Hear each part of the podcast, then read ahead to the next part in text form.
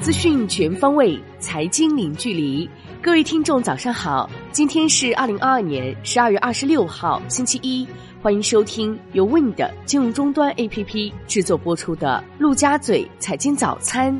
首先来关注热点聚焦：二零二二年最后一个交易周，全球多个市场均有休市安排。中国香港、英国及澳大利亚股市十二月二十六号、二十七号休市，北向、南向资金均暂停交易。美国、德国及法国股市十二月二十六号休市一日。与此同时，货银兑付改革将正式实施，大豆系列期货期权将引入境外交易者。中国十一月工业企业利润 P M I 数据将出炉。众多行业盛会召开，一批重要新规实施。此外，欧洲央行将公布经济公报，美国将公布上周出请数据，欧盟引入天然气价格调整机制，克罗地亚加入欧元区和申根区。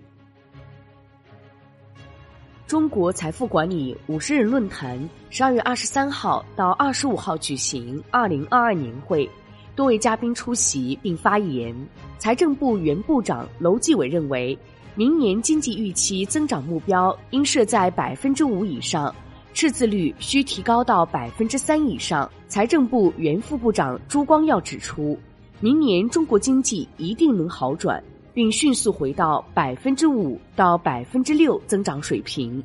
证监会原主席肖钢表示，要推动数字经济发展，支持数字经济企业走出去。银保监会原副主席王兆新认为，金融业要加快自身变革，大力支持科技变革、产业变革、能源变革。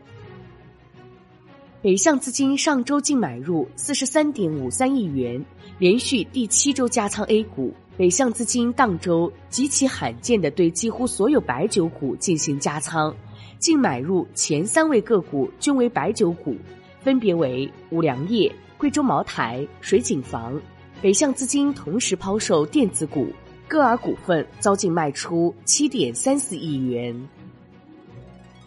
宏观方面，本周央行公开市场将有三百九十亿元逆回购到期，其中周一至周五分别到期九十亿元、五十亿元、一百九十亿元、四十亿元、二十亿元。国内股市方面，沪深交易所公示第一届上市委并购重组委委员候选人名单，北交所公示第二届上市委重组委委员候选人名单，公示期均为五个工作日。本周国内市场共有七十九家公司限售股陆续解禁。按十二月二十三号收盘价计算，解禁市值为一千三百零四点六四亿元，环比上升百分之五十二点二七。解禁市值前三位个股依次为：云南百药四百六十二点二四亿元，招商公路三百二十一点三八亿元，国网信通七十九点一一亿元。本周迎来二零二二年最后一波新股申购，共有两只新股开启申购，分别为科创板新股百利天恒、北交所新股迅安科技。长安汽车董事长朱华荣宣布，未来十年，长安汽车将在相关领域投入两千亿元，企业特别将以长安科技为中心，在新汽车科技产业链累计投入超一千五百亿元。金融方面，二零二二年行情仅剩一周收官，基金收益排位战进入白热化阶段，万家基金黄海大有独占鳌头之势。数据显示，由黄海管理的万家宏观择时多策略、万家新力和万家精选 A 位列今年主动权益类基金业绩前三。年内回报率依次为 百分之四十八点九八、百分之四十四点零三、百分之三十五点九七。关注楼市方面，据证券时报，多个城市年内最后一批土拍近日落下帷幕。从最终结果来看，民企参与度有所提升。中指研究院认为，随着融资政策出台以及资金陆续到位，民营房企拿地积极性有望进一步提高。产业方面，全球首架 C 九一九 国产大飞机即将于十二月二十六号开启一百小时验证飞行之旅。中国东方航空作为 C 九一九 全球首发用户，已于十二月九号正式接收编号为 B 九一九 A 的全球首架飞机。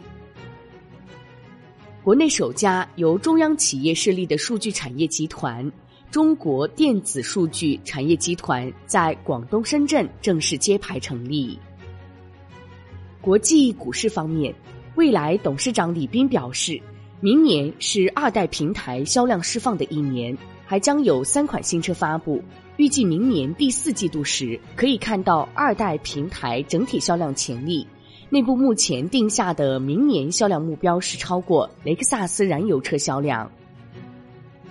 商品方面，冬季风暴导致美国能源供应大幅减产，美国德克萨斯州部分发电设施出现故障，导致发力需求急速上升，该州进入能源紧急状态。暴风雪天气还导致天然气输气管道被冻住，多地天然气井被迫停产，目前美国天然气产量降幅达到历史最高水平。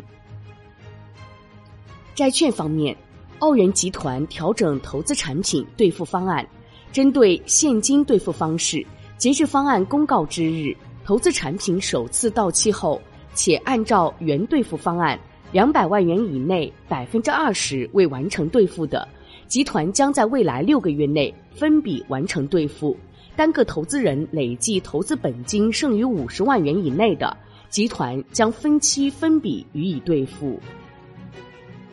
最后来关注外汇方面，数字人民币 A P P 迎来一次重要更新，增加专属头像和个人红包功能，与微信、支付宝红包有所不同，数字人民币红包可在微信、Q Q、支付宝等多个平台发放领取。好的，以上内容由 Wind 金融终端 A P P 制作播出，感谢您的收听，也欢迎您关注转发。我是小颖，我们下期再见。